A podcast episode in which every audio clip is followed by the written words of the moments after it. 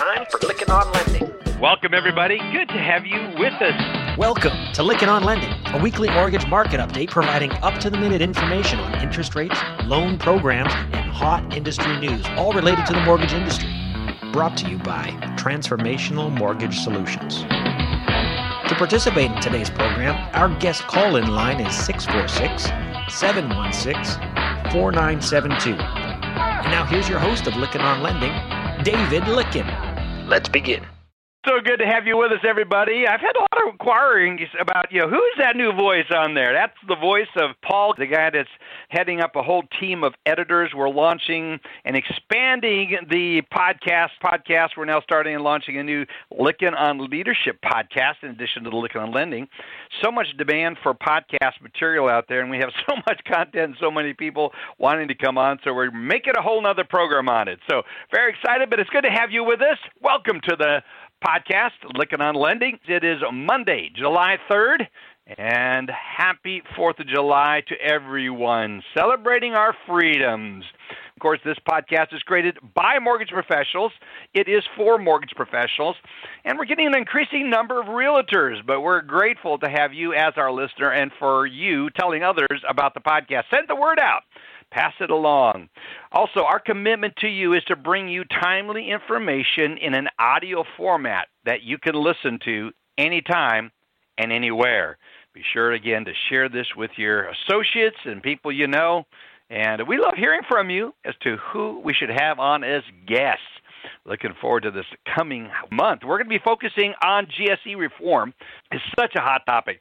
David Stevens will be our guest on the 17th. Looking forward to having David on. I interviewed him for the Lykken on Leadership program here recently, but he's going to be coming on and talking to us about his perspective, his testimony, and a lot more. Alice has got a little bit of information, update on that a little bit later on in the program.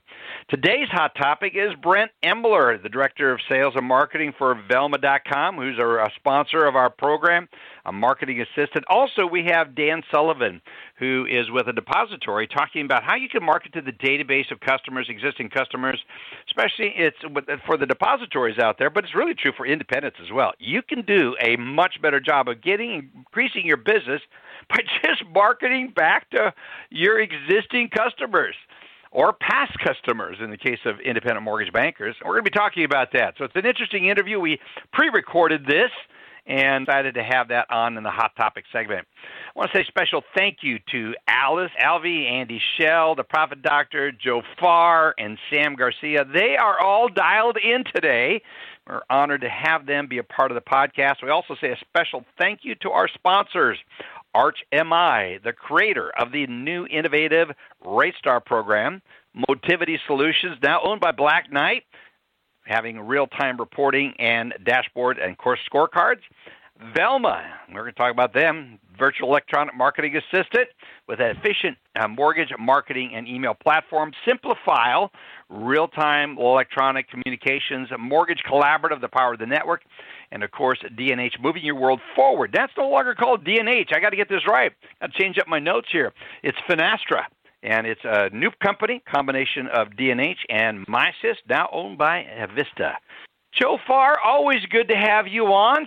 It's supposed to be a quiet day, but there's some fireworks no. going on out there. What is going on, friend? Well, yeah. it, you know, because it's supposed to be a quiet day, maybe there's not a lot of people in the in the market trading, causing things to kind of be crazy. But yeah, we're we're down six thirty seconds right now. Actually, we're down seven right now, and the drop kind of started when the ISM Manufacturing Index was released at ten o'clock Eastern Time. The index came out at fifty seven point eight, which exceeded expectations and and was better than last month. Yeah, you know, the index is a measure of expansion or contraction in the manufacturing sector, and over 50 indicates expansion. Well, 57.8, which is what we just hit, is the best level we've been at since late in 2014. And it was a pretty wow. widespread expansion, David. Like there are 18 sectors, 15 of which were show, showed growth, and the employment index, or component of the index, was the highest it's been since 2011. So we'll see if that carries over into a better than uh, expected jobs number on Friday stocks are up. The Dow has been at one point uh, today was the highest level it's ever been. It's come off a little bit of that and it's just under 21,500 right now, but still up over 100 points on the day. And you know the European stocks are up as well. So it's also kind of pointing to the carryover of the the whole you know central banker theme of maybe getting tighter, uh, tightening their monetary policy. As uh, we'll talk a bit last uh, talk about in what caused rates to rise last week, but maybe a carryover of that. And so, in looking at last week, mortgage rates rose about 10 basis points last week. So it was a pretty big move. A lot of that was because of Mario Draghi and the comments he made regarding the ECB and what they might do with their quantitative easing program. You know, the comments led investors to believe that the ECB may begin to taper its bond, its purchases. They they currently buy about 60 billion a month in new bonds and or in bonds and you know the potential drop in demand when they stop doing that and, and stop the quantitative easing and, and the easy monetary policy is that yields are going to rise, and that's what we've seen ever since he made those comments on Tuesday. Last week, the economic data had very little effect. It, it was mixed. The not so good economic data came from the pending home sales number. It fell eight tenths when a half a when five tenths was expected. As we've talked about in the past, a lack of inventories cited as a cause. Durable orders also fell more than expected. On the good side, consumer confidence and consumer sentiment were both uh, well above expected levels. First quarter GDP, of course, it's kind of old data, but it rose more as yeah. the third estimate came out at 1.4 as opposed to 1.2. The surprise last week, really, to me, was the core PCE fell again. Uh, it's sitting yeah. at 1.4 percent. That's down three months in a row, and still the well, the the Fed meeting preceded this, but three months in a row and going in the wrong direction is uh, significant. Yet on Friday we saw very little reaction to it, so I was a little surprised by that. Yeah, so looking at the week ahead, uh, pretty big week. We've got the jobs reports. That's always a big week. Before that, though, we have the minutes of the June meeting will come out on Wednesday at two o'clock Eastern time. ISM Services Index will come out on Thursday, and then jobs report on Friday. The consensus calls for 175,000 net new jobs, unemployment rate staying at 4.3 percent, and average earnings rising three tenths, up from a two tenths rise last month. So, could be a big day on Friday. That could be, yeah, no kidding. No kidding. Well, we uh, we just got to stay glued to our screens here and see what happens, even just while we're on the program here today. And so maybe you can give us a report towards the end here if I remind me sure. of that. Jump in there if you can. But anyway, it's good to have you with us as always. Folks, I don't know how anyone runs a business without having real time data coming in. It is real time. Okay, nanosecond delayed if you're going to be really mm-hmm. particular, but come on. It's good stuff, and it's a great app. I encourage you to get it. We're going to be right back with Les Parker and his update, his music parody, and what's going on. I heard it is hilarious.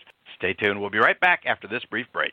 Economic uncertainty has created a tremendous amount of market volatility over the past few weeks. Intraday price changes seem the rule rather than the exception. Have you been surprised by a midday price change?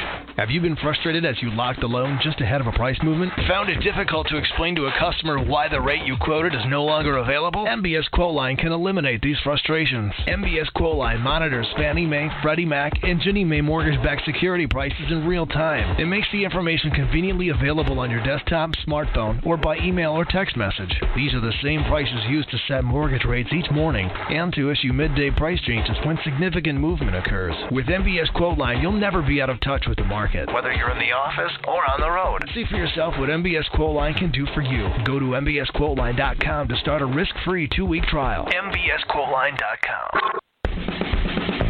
646-716-4972. The Lykken on Lending Show is back. Here is your host, David Lykken. Good to have you with us, everybody. It's always fun to get Les Parker's update on the market. So, Les Parker, what you got for us? Thanks, Dave. This is Market Logics Live, sponsored by Loan Logic. In his Midnight Confessions, Draghi tells all the world he tightens too. So, what message did Mario Draghi send that moved rates in the U.S. and resulted in the beatdown of the U.S. dollar? He signaled a change in monetary policy at the European Central Bank. Now, investors perceive the ECB will start to reduce accommodation faster than the Fed is tightening. Thus, disparity narrows. Narrowing disparity weakens the dollar. When central banks agree on tightening, then investors raise questions. Is GDP rising? Is inflation returning? Investors in euro based sovereign bonds answered by demanding more yield, so treasuries agreed. These views are my own. Go to loanlogics.com to subscribe to my daily newsletter.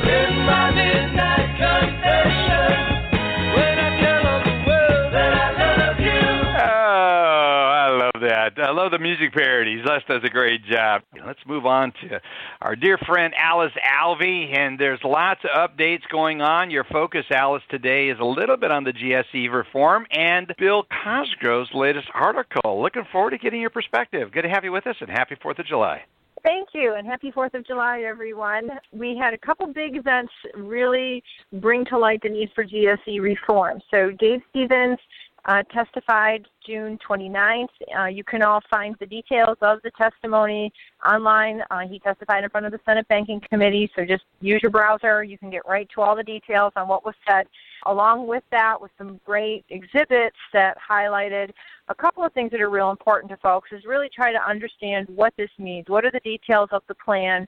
You know, if I'm an everyday mortgage banker, what does this mean to me? Because right now it feels like things are working just fine, right? It feels like loans right. get sold and they get moved. And so why is reform so important to me? And I think that's what would be great, Dave. We've talked about that the next couple of shows we may start focusing on trying to bring that to a real level for people to understand the sense of urgency needed here.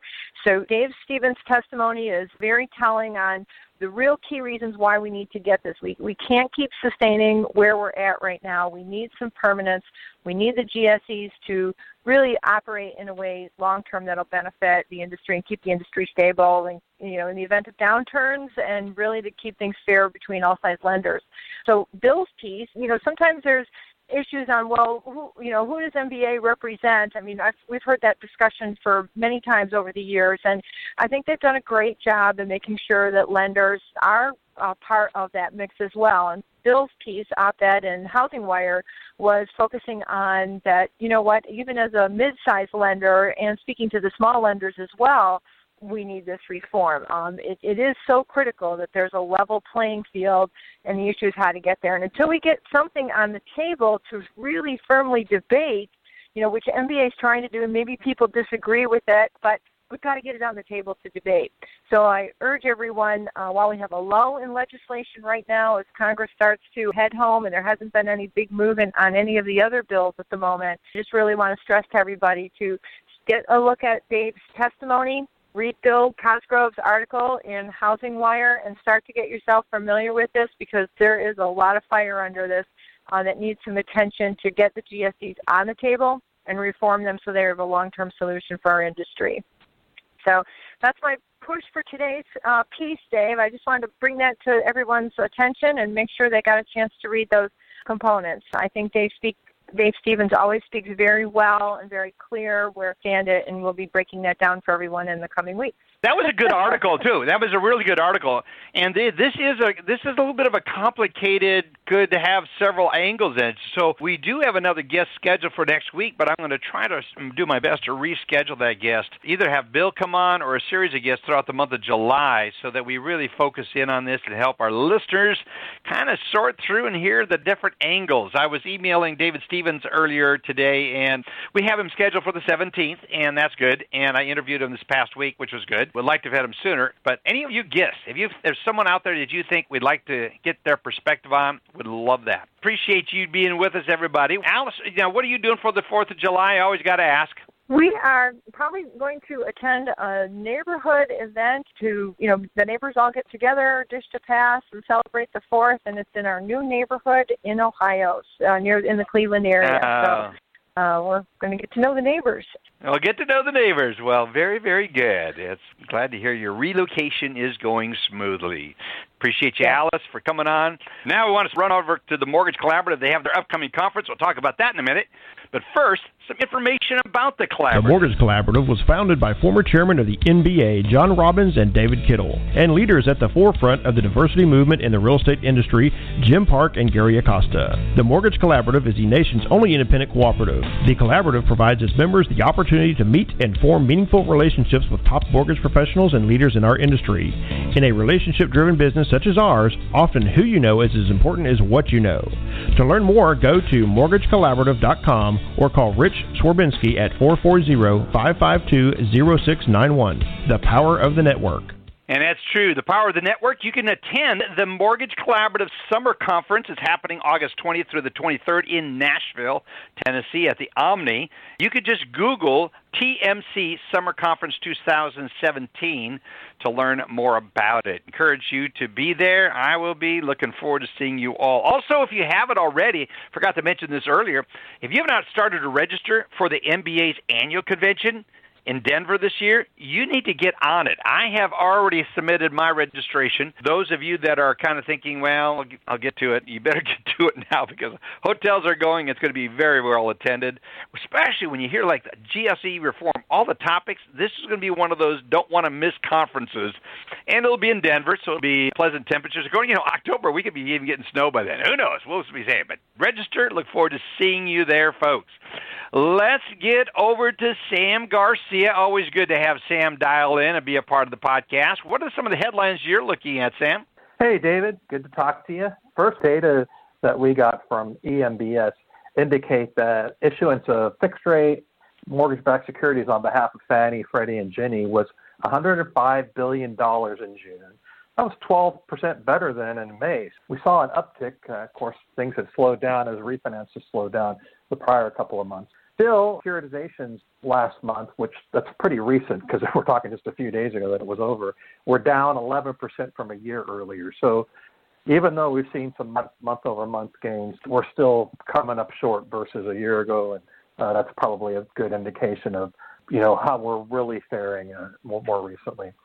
Now, Fannie reported in its monthly summary that its serious mortgage delinquency rate, which is the 90 day delinquency rate on single family loans, was 1.04% in May. That's significant because that was the lowest rate since December 2007. So we're talking pre crisis era level of delinquency for Fannie. Continues just to to get better as far as loan performance over there goes. A bit of good news is that our mortgage market index for the week ended June 30th jumped 11% from a week earlier. And that was fairly impressive given that we're heading into the July 4th holiday weekend. Out front of the increase, this most recently was uh, adjustable rate mortgages, which soared 16% on a week over week basis. There was a report issued from Morningstar, their credit ratings agency, and they indicated that uh, unlike what some people have said, non-QM lending is not the same as subprime lending. Uh, an example they gave was that when alternative income documentation is used on loans today, it's usually limited to self-employed and it's underwritten prudently. Also, uh, loans with debt to income ratios in excess of 43% that are made today typically offset by requiring higher credit scores, at least in the mid to upper 600 range, and lower loan to value ratios and beefed up reserves also. So again, Morningstar making the point that no, we're not anywhere close to where uh, subprime was pre-crisis. We have yeah. some interesting M&A news. Home Point Financial announced that it expanded its wholesale lending program. Now, this includes a geographic expansion, uh, technology enhancements, and new regional divisions. And what's significant about Home Point? Well, Home Point just a, a, month ago closed on the acquisition of Stonegate Mortgage, and of course that was one of the very few non-bank mortgage companies that was publicly traded. So they're taking advantage of picking up that wholesale program or that wholesale division and making it even bigger. At the same time, just a day earlier, Home Point said that it sold its reverse mortgage business to Huron Valley Financial. So that's kind of interesting too. Another uh, mortgage mergers and acquisitions related uh, story was New York Community Bank Corp. And what they announced, and also Freedom Mortgage announced, that they sold their mortgage business to Freedom Mortgage. The bank actually originally picked up that, that mortgage business when it bought the assets of AmTrust from the FDIC when AmTrust failed in 2009. And at the time, I don't know if anybody remembers, but AmTrust was a significant wholesale lender. And of course, we saw wholesale just go by the wayside for a while there during the crisis. Anyway, so that that was kind of you know among the more interesting stories and headlines that we yeah. had over the last week. A little bit slower because people are heading out of town and you know doing their thing for the Fourth of July, and we got today, which of course the market. I think you have a dearth of participants. The news is so the markets, yeah. Yeah. So, so with, without hmm. Many people out there playing, why of course it's a little more volatile, can tend to swing a little more wider. But I think I think you and Joe talked about how rates have uh, risen since Freddie's last uh, report. So everybody, of course, always keeps a tight eye on that. But uh, those are some of the big headlines we had over this last week. Yeah, good job. So you're going to enjoy some barbecuing here. It's a little, it's going to be a little hot. It's 100 and something, 101 degrees here yesterday down Central Texas, Marble Falls, Austin area. It was, it's a bit toasty. In Um, and out I of the pool. Up, I grew up, um, and we got to go see the fireworks off the Huntington Beach Pier in Southern California. Oh, yes. That's the Huntington Beach Parade, and I'm in Huntington Beach, so I'm going to go see this stuff. Oh, that's a whole. That's right. You're that's right. You're in Huntington. Oh, I love that. Well, I lived one block off. I mean, literally one house off the beach when I lived in Huntington Beach, there for uh, some years back in the late '80s. Loved it there. Oh, what a great place. So enjoy it, my friend. It's a beautiful spot. How about you? Get What- out, enjoy what are the beach. doing? My daughter's flying home from Europe today, so we pick her up at the airport. She lands, and we are just going to love on her. We've been missing her a lot, so we're going to love on her Oh, and nice. do some barbecuing and some fun time here. So family fun. That's what it's all about. Grateful for our nation, grateful for that and celebrate that. We've got our flags out, but we're just going to enjoy having her home safe and sound, especially when she had so much terrorist stuff going on around her while she was there. It's just crazy. Some of the Yeah, stuff that happened yeah, while she, she was in Europe. I mean, literally that last in- incident that happened in Paris, her uh, subway was right underneath that where that event took place at the very moment it took place. They were doing the Oh, comparison and they figured it out. And so it was really crazy. So we're glad to have her home and we're going to celebrate that. Sam, have a great 4th of July. I appreciate you so much for being here and look forward to having you back. Same to you, my friend. All right. Enjoy Huntington Beach, one of my favorite places. Love it. Okay, let's go over to Shawnee Hodendale. Shawnee has got us an update on how to stay ahead of the herd. They're doing a good job of it. So, Shawnee? Thanks, David. Glad to be a sponsor. Spring home buying's underway. The supply is tight and interest rates are rising. Are lenders ready to compete for purchase business or will they get left behind? Arch MI Rate Star is the best way to stay aggressive and stay ahead of the herd. Use our risk-based pricing program to assess individual loan risk more precisely. With RateStar, lenders lead their market the way Arch MI leads the MI industry. Lead with us.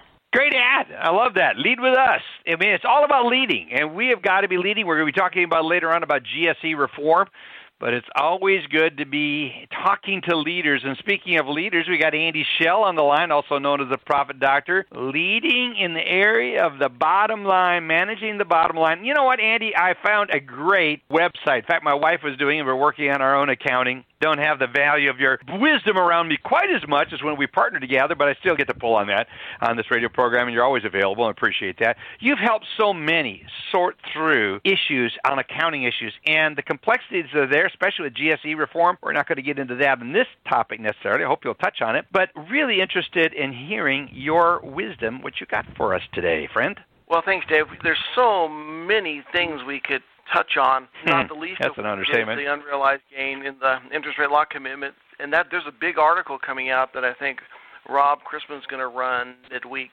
It's going to have a forward that I wrote covering article that's written by a, a gentleman by the name of Andy Greer. He's a CPA, great guy, smart guy, brilliant guy, works at First Tennessee Warehouse Lending. And so I wrote the forward Oh, good. to his article addressing this topic. So watch for that.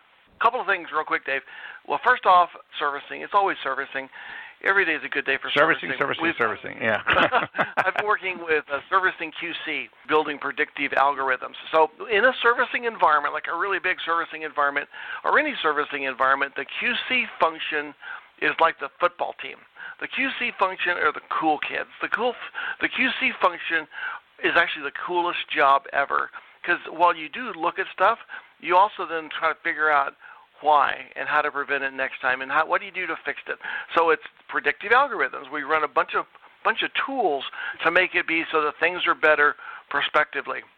It's a really cool function, and we're going to talk about that during our webinar on servicing through the MBA starting in about two weeks on the 12th. We're going to be running our first servicing webinar, which is sort of the big picture of servicing. Generally, what's the ROI? How is it calculated? What's an MSR? What are the functions?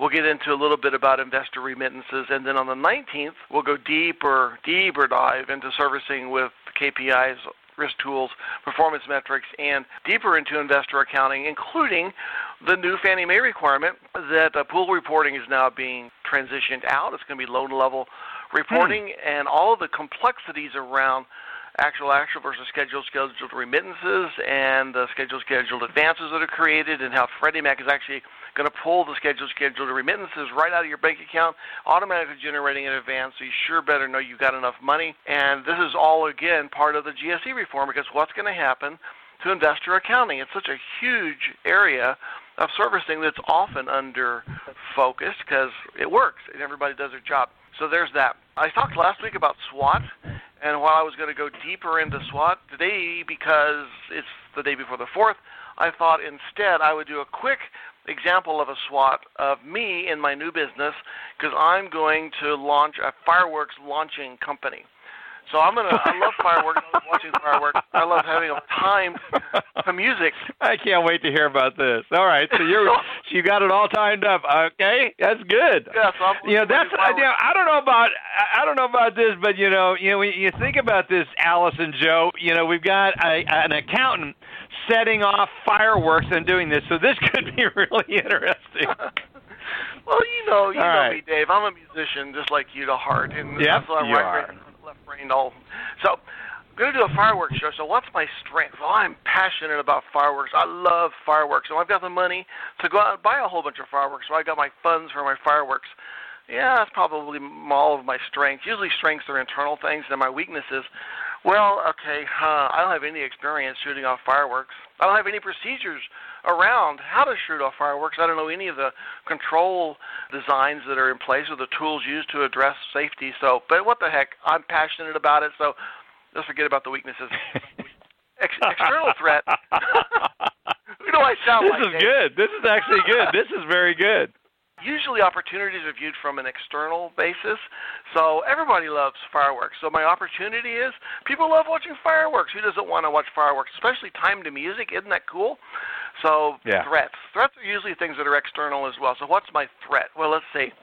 I could get sued for burning down somebody's house. I could get sued for starting a brush fire. I could go to jail for launching fireworks as an unlicensed fireworks handler. It goes on and on. But that's just a basic. I mean, it's it's simple. It's simple, but it lets you realize a couple of the gaps in my business plan. We can also go into this thing called a PEST. It's called a PEST, P-E-S-T analysis. It's an acronym. I'll talk about that later. But this is so simple. It's so simple, but it helps you really. Understand. Oh, come on! You got to give us what a what is a PEST? Uh, the, give us that acronym, bro. The PEST is just like a you know, like SWOT is strengths, opportunities, opportunities, and threats. PEST right, is right, right. evaluating the political, economic, social, and technological influences.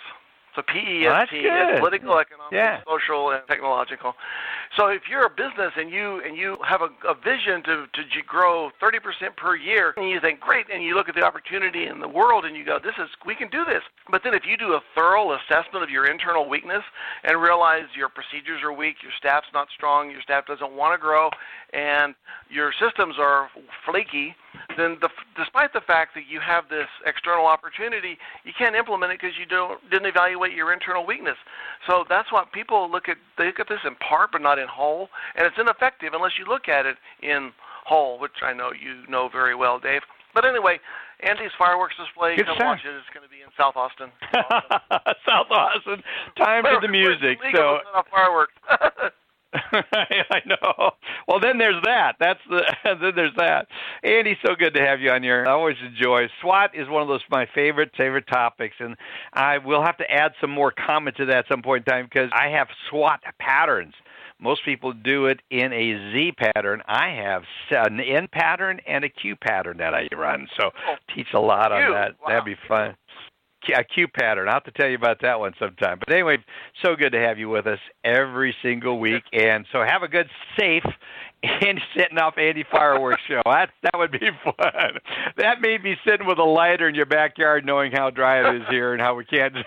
so anyway, have a great one. Thank you. Happy Fourth. Thank you, Dave. Appreciate being on the show. Always love to have you, Andy. You mean it. Folks, let's run over to Motivity's uh, KPI of the week. Motivity was bought by, again, Black Knight. Excited to have them as one of the new sponsors coming on, hopefully, and looking good. But let's hear from John Maynell, who is client VP of Client Services. John? Hello, thanks very much, Hello. David. Always good to be here. And this week's key performance indicator is application to funded cycle time. Uh, since the arrival of TRID, cycle time measurements have obviously come to the forefront, everything from looking at the entire application to funded cycle uh, down to subcycles or cycle time between milestones. Everyone wants to compress cycle time, and the beauty of this type of strategic KPI is that it can be tied to operational KPIs that track the tasks or processes within the cycle that contribute to how long or short that cycle is. So operational KPIs can be thought of as the cause, and strategic KPIs are the effect. Uh, and balancing and monitoring these key measurements really can drive performance, and this demonstrates again that what gets measured gets results. And with that, David, I will turn it back to you. Thanks very much again. Thank you, John Maynell. That is a great. Uh, I love the KPI. We get a lot of comments. It's good to have ads. In fact, I use them as a standard. If you're thinking about advertising on the podcast, look at this and how you do it. What we want our advertisers to really focus on is not just selling their wares, but really providing some information that's substantive and helps you with your business. They do a great job there at Motivity Solutions doing just that. Well, another one of our sponsors, um, which is Velma, and our friends Brent Emler and his team there, a good team of people. I met up with him this last week. He's enjoying some vacation time, but I met up with him, and I'm very excited to have him share with you his recording. In fact, he brought on Dan Sullivan, and I'll let Brent introduce him all in just a minute. So I pre-recorded the following. It's very interesting about what we could do to get some more business out of our existing customers or our previous customers if you're if you're an independent mortgage banker. So without further delay, let's play the interview with our friend Velma. Folks, we're excited to have on the podcast again Brent Emler. You've heard him here many times before. And we brought Brent on today along with uh, someone that he works with as a customer to talk about how you can effectively reach out to your customers that you may not have as mortgage customers and draw them into a relationship and get some more business. So, if you're interested in increasing your business, you want to definitely stay tuned to all the way through this interview. Brent, good to have you back on, friend. Thanks, David. Well, would you be so good as to introduce our guest, Dan? I wanted to bring Dan Sullivan on today's show with us because Dan has been a customer of Velma's, uh, Velma.com, for many years, and, and he's now with a depository lender. And they've been successfully leveraging their bank clients, uh, their depository clients, consumer loan clients to generate mortgage transactions. And at Velma, we really believe that that's a huge opportunity for all depository lenders. I have talked to dozens of lenders, depository lenders, over the last year or so, and there's just so much opportunity, Dave. Everyone kind of knows it, just instinctively they know that, but really, you know, having the rubber hit the road and generating some success in that area, a tremendous amount of success in that area, is something that we're we're very focused on at, at Velma.com. So we have Dan Sullivan on the line. He's the VP of Sales at CapEd, and I'll let Dan. Maybe you can just give a little background on you and you know how long you've been in the industry and some of the places that you've worked in the past.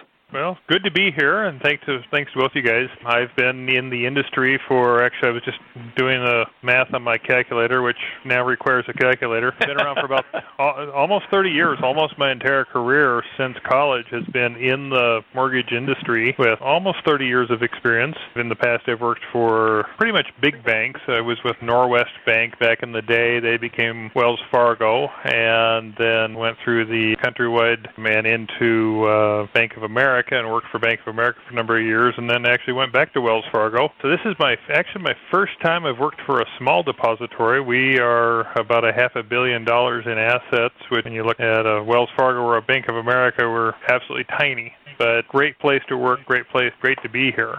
Well, sometimes Dan, those tiny companies, the smaller companies, are able to do more innovative things than some of the bigger companies. Now, Wells Fargo and B of A, and certainly Countrywide, and at the peak of its day, was doing some very innovative things. But one of the reasons Brent was excited to have you come on the program is to talk about some of the innovation you're doing at reaching customers. Now, you're a mortgage professional. You've been in the mortgage industry forever through various channels, and now you're working into this depository. And there's a lot of customers that have accounts that do not have mortgage loans, and it sounds like you and Brent have worked together to draw those effectively those depository customers into the mortgage department. I'd love to hear about that. Yeah, we have. One of the things that this institution does and does very well is what we call indirect lending. Or let's say you go over to the local Chevy dealer and buy a new car. They'll tell you, hey, we can get you a loan through this bank or that bank. And that's indirect lending as opposed to direct lending where you go to the bank and get your loan first. So we're a very big player in the indirect lending in this area, and we bring on huge numbers of clients from that. But when we bring those on, the only thing they know about us in most cases is we have their car loan. They make their car loan to us. So we were trying to figure out how can we, once we have their car loan, or if they came in through and just opened a checking account, or whatever, however they came to us, how can we leverage that and get them to have our other products? And I'm most obviously most interested in mortgage. And that's where we decided that if we took those people, and you know, there's thousands and divided them amongst our loan officers and started drip marketing to them, you know, that would be a way to let them know that we do mortgage. And we we get we we're a pretty good player in the mortgage industry in this valley, but we still get people who say, "Oh wow, I didn't know you guys did mortgage." Did you know you did mortgage? Yeah. So you mentioned a term. You mentioned the term drip. Now some people are not familiar with that. So if you and Brent could expound on that a bit. Well, I can tell you what I think I mean, it means, but uh, the way we that's the a way good place we to go. use it, yeah, yeah, that's a good way to do it.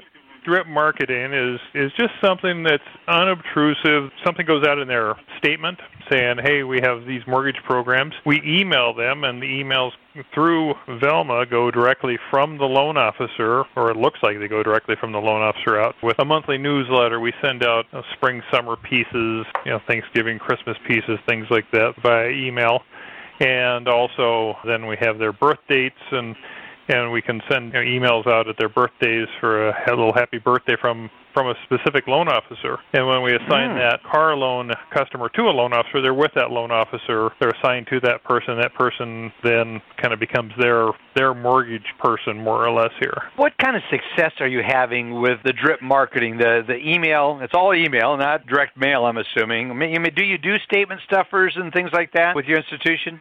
We do some statement stuffers. Things go out on the bottom of the statement. We have room in there to put in something that speaks to that, or speaks to a you know a program that we're doing, or even just that we you know it's springtime. Is it time to review your mortgage, or is it time to get a mortgage? So, so there's different things like that that go out. But I think a lot of the success probably comes through our drip marketing system, and we've had really pretty solid success. I think looking at a report the other day, and from those clients that came to us through the car lending side, we've closed about 66 loans year to date. Wow, that's impressive. Yeah, and so you know, I was at a, a conference, uh, the, the OB conference uh, recently, David, and Oh, Garth over. Oh, Optimal Blue. We Optimal Blue, we- right, we yeah, have they- so many acronyms. So Yeah, yeah, so yes, yeah. One of the presenters was well. First of all, they had the the Moneyball guy. He was terrific, but also Garth Graham from Stratmor. And one of the things that really struck me was how expensive, how much money is going into originating a transaction just on the sales and marketing side, right? So, so Right. what the statistics are showing is is that it's about fifty five hundred dollars in sales and marketing expenses. This was validated by some customers and some other folks that I spoke to, finance directors. So fifty five hundred dollars per loan is the cost for sales and marketing efforts. And that's per loan. And and if you think about taking data and leveraging data, data that already exists at the bank, and using marketing automation and email, which is an incredibly low cost avenue, marketing avenue, Right. you're significantly driving down that loan acquisition, that transaction acquisition cost. So we're really excited about being able to deliver, you know, loans to the bank at a much lower cost per loan. how did this implement? Let's talk about some. So the concept is we've got thousands of customers, potential that are customers of the institution that could be potential borrowers and uh, to take advantage of our mortgage lending programs. So that's the concept. You saw the opportunity. You went out there. Talk to us now about what are the steps that you went through. What made for such a successful program versus one that might not be so successful. Tell me what you did when you got the phone call from Dan, and then Dan would like to hear from your side what did you do for a successful campaign? And I guess it's not just one campaign either. It's it's just an ongoing program. So instead of a campaign implies a one-time event, it's an ongoing program. Yeah, there are a lot of different ways. Uh, you know, Velma is a data, what we call a data-driven marketing automation platform. And so what I mean by that is, you know, banks have vast amounts of data in their systems. And, and if you think about servicing data, LOS data, there's just so much data that's out there. And so we have what's called an API, and it's just it's another acronym. It's a way for third-party systems like LOSs or servicing platforms to send data directly to Velma. And when that that data comes in, we can transform the data in a way that aligns with the marketing objective. So, what in Dan's case, I think he used there was an acronym. Speaking of acronyms, that he used to designate someone that fit a particular criteria. I think that was the, the auto loan. I don't remember what that was, Dan, but you can kind of describe that. But in Dan's case, it was really we we didn't even have an integration. He was just clever enough to use our self-service tools. He pulled data out of his system, and he he can describe it. Pulled data out of his system very quickly quickly tagged all of those contacts. I think within uh, you know 10 minutes had all of these contacts in the system, and because the auto campaigns were already set up in our system, marketing just started firing. So very low cost effort huge return. So Dan, maybe Dan, you can uh, probably better describe exactly what you did than I can. Well, you said 10 minutes. It, it really took me 15 or more just to be. Oh, honest. did it? Okay. So, yeah. Okay. so, uh, okay. Still fast. Yeah. Very quick. So we we tagged all these. Obviously, there's a different system than our loan origination system where all this data is housed. In our case, we call it LPQ, and which stands for something, I'm sure. But LPQ, we, we, we were able to download all of our auto loans into an Excel spreadsheet, and then with that Excel spreadsheet, I was able to upload that into Velma and disperse that amongst my loan officers, even by zip code. So I was able to take different zip codes and put them nearest to the branch because all my loan officers are sitting out in in our branches. So put them, put the client near the closest branch, and then that loan officer starts marketing to them. So after a short period of time, they start getting this, like we were talking about this drip, and this drip marketing comes to them, and they start seeing Debbie's name over and over and over again. You know, we we only send out one or two things a month. We don't want to smash somebody, but a couple times a month they see Debbie's name, and when in, and hopefully we're right there you know, top of mind when they start thinking about a mortgage, they're going to pick up the phone and the first thing they're going to do is call Debbie because she's the one who is sending them something every month. Well, one thing is to come up with an email campaign that goes out and you take advantage of templates that are out there. And maybe, Brent, we should talk about those templates. It's just add database and send. Is it that much pre written? Because you do the writing for our radio program, for the website, and for our emails that are going out. an amazing writer. I think you do a great job of that. So, how much customization goes into this? How much did you work with Dan and his team to really create the messaging, or was it just done through templates? in this case, it was template. You know, one of the things that we're very good at here, and, and, thank you for your kind words, but it's definitely the entire Velma Village. But we're very good at delivering fantastic content, and, and we have these newsletters on a, a monthly basis. We write the content, we schedule the, the emails, we send them out on behalf of the loan officers. And the idea here with the newsletters is, as Dan said, you know, you don't want to send too much marketing material, but you want to make sure when you do send content out that it's, it's actually content that's going to deliver value to those consumers, right? And we do the same thing for realtor partners. We have newsletters for realtor partners as well. And the goal is not to just send something for the sake of sending something, but really think about content content that's going to deliver value to the consumer. As we all know in the mortgage space, the home is probably the largest financial investment any consumer is going to ever make. And really making sure that you're making smart choices not only about the actual physical real estate, but also the financial instrument you use to acquire that real estate, and also using real estate to build wealth. So we're delivering that uh, really terrific content. And I'd be curious, Dan, to ask you, is kind of on the, on the fly, put you on the spot. Did your loan officers did they do anything to to take advantage of that marketing automation, or did you just as one central person upload those contacts? And because the campaigns were configured, emails started firing out. Loan officers had to do something, or they, they didn't. They did. You know, I spent many, many years as a loan officer, so I understand that they're busy, they're lazy. What you know, and when they're they're e- they're either busy or lazy, it seems like, because they they work very, very hard, and then when they get a moment to breathe, they're like, oh, you know. And so I actually did it all myself. Set up the auto campaigns to send out the newsletters and it's very simple to do, and that's one of the things I love about the Velma system is the the ability to go in, set it up, and just know that it's back there working. So the birthday cards, the newsletters, the newsletters out to the realtors, uh, those things just they just happen, and that's not something I need to worry about. I, I love that we're delivering loans to the I, I can just imagine I, and I know I, I see these emails sometimes from loan officers, you know, sort of these effusive, oh my gosh, thank you so much for for this lead. There there's nothing better as a salesperson, is there, than than just, you know, magically out of the air someone lands on your desk who's ready to buy. Uh, there's there's nothing better than that and, and it makes us feel really really terrific over here at Velma to to know that we're able to do that. So you guys got 66 loans this year for your loan officers and and you know, have you have you received some some pretty good feedback from them about that? Yeah, I mean the loan officers love it. A funny story is I just hired somebody recently, about three months ago, and she brought over a database with her. Gave that database to me. I uploaded it, and didn't really get around to mentioning that things are automatically going to start going out. And then I also took a some of the database that I had from the auto loans and stuck stuff in there, so she had a pretty good group. And on her her first day out in her branch, somebody dropped by and said, "Thank you so much for sending me the birthday card." And she looked around That's cool. and made something That's up. cool. You know, she said, "Oh yeah, yeah, yeah, you betcha." You know, and and she said, I then called me and said, I didn't realize I was sending out birthday emails. So I said, Oh, oh yeah, you are, by the way.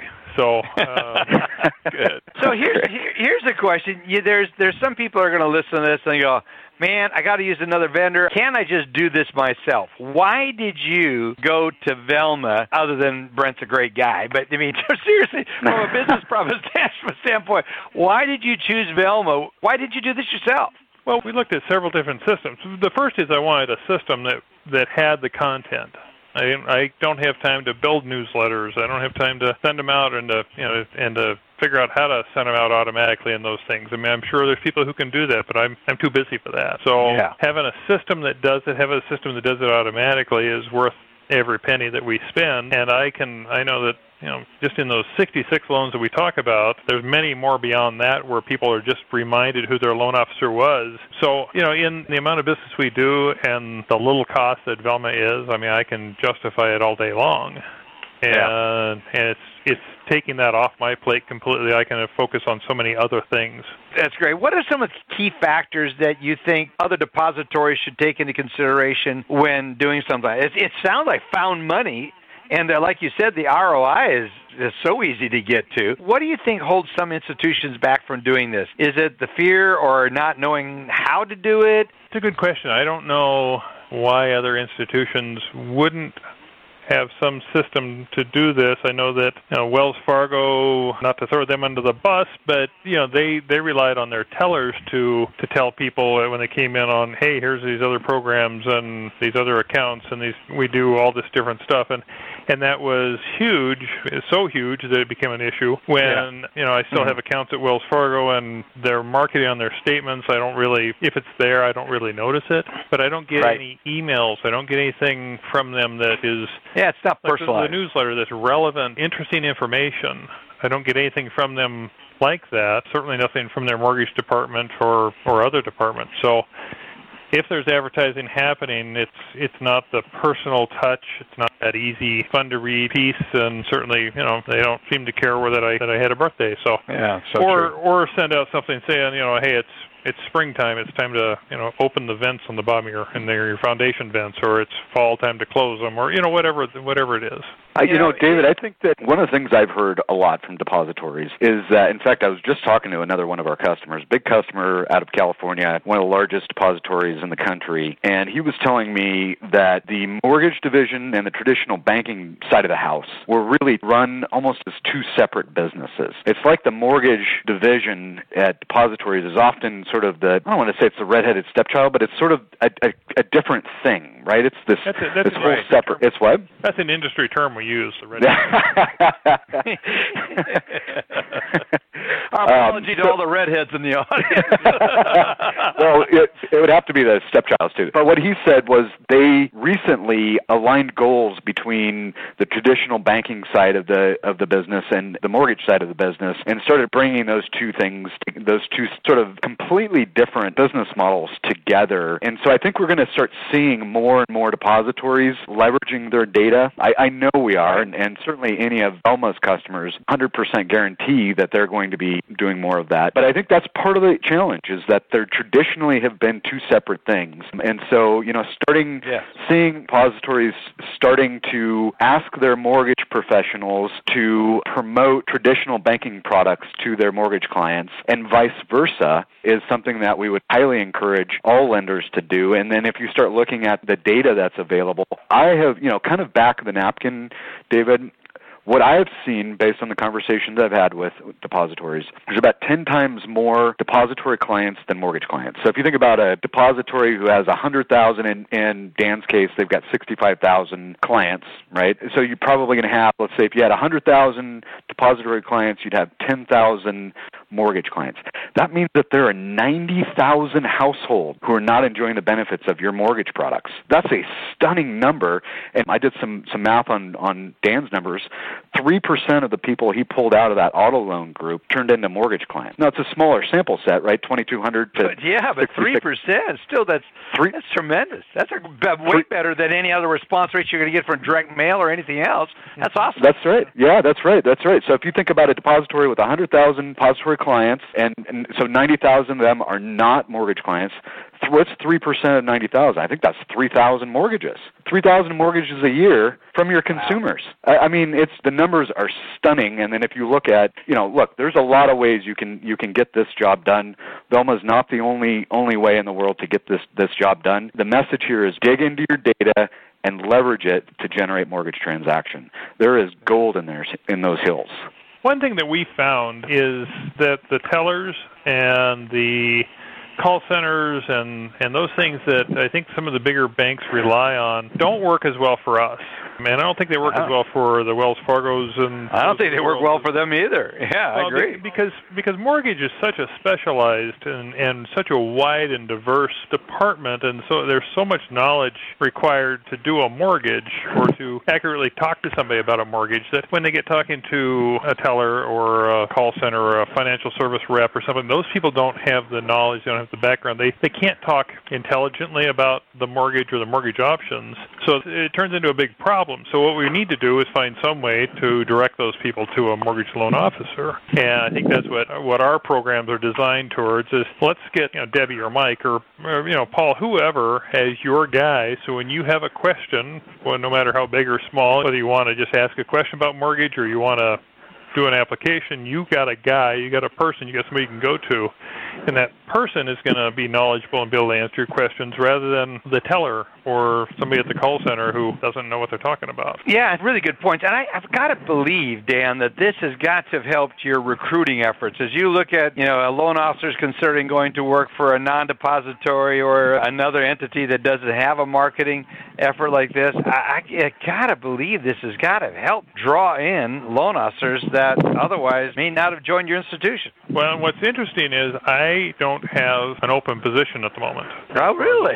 Right. We are we're full. So you know, at this moment, we don't have room. If you wanted to come to work here, if you were a great top producer, I would be able to find a seat somewhere.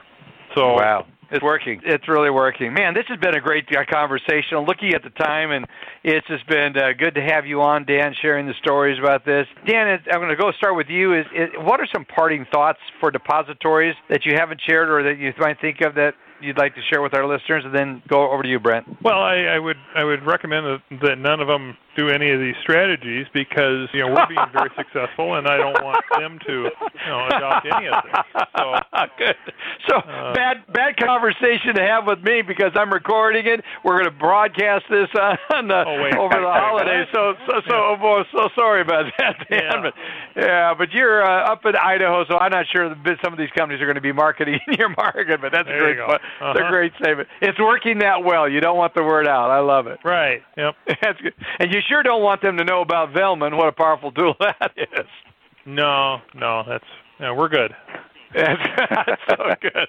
I love it, Dan. Thank you, Dan, for joining us. Brent, you want to wrap this up and share your last pearls of wisdom for our audience? Yeah, I mean, I think I'm just going to be pretty repetitive, Dave. I, I, my message is um, look at your data and leverage it. There are a million different ways to get the most out of your data. I've I've spoken to to depository lenders who who are buying leads from from the lending trees of the world, and it just absolutely boggles my mind why you would do that when you've got a million, literally a million data points sitting right at your fingertips. So get into your data, dig into it.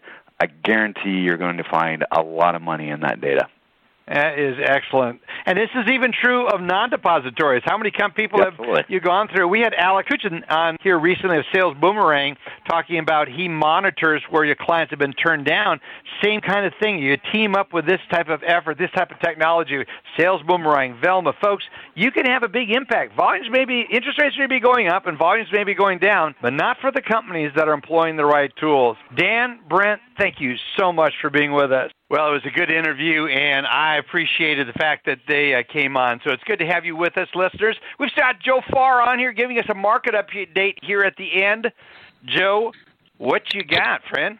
I'm looking at these Hey, things. Dave. Looks like we got a little bit of little bit of movement going back to uh, neutral. Yeah, no, it's certain securities are showing a little improvement. The majority of them have pretty much just held where they were. A little bit of, little bit of sideways movement. Not not a lot of change over the last flowers. Well, folks, I tell you, it's it's interesting. I love your service, Joe. I just I keep telling everybody about it. I, I, I pull up my app and show them every time I'm in a meeting. Say, hey, what's the markets doing? Oh, well, let me show you. so anyway, it's fun to have that. Great. Doing anything? You'd be out here. Joe has a place out here, listeners, by fairly close to me out on the lake. And uh, you gonna come out here and enjoy it, or did you? Uh, yeah, did someone want? It's such a beautiful place. A lot of people rent it. Yeah, we we have people staying out there this weekend, so I'm going to chill in the right. in the cool. Well, chill in the cool. It's good to have you with us, Joe. Thank you so much. And listeners, so good to have you here with us. Have a great week. Great happy 4th of July to all of you and look forward to having you back next week. Thank you. You've been listening to Lykken on Lending, a weekly mortgage market update with your host David Lykken of Transformational Mortgage Solutions. Join us next week, and thanks for listening.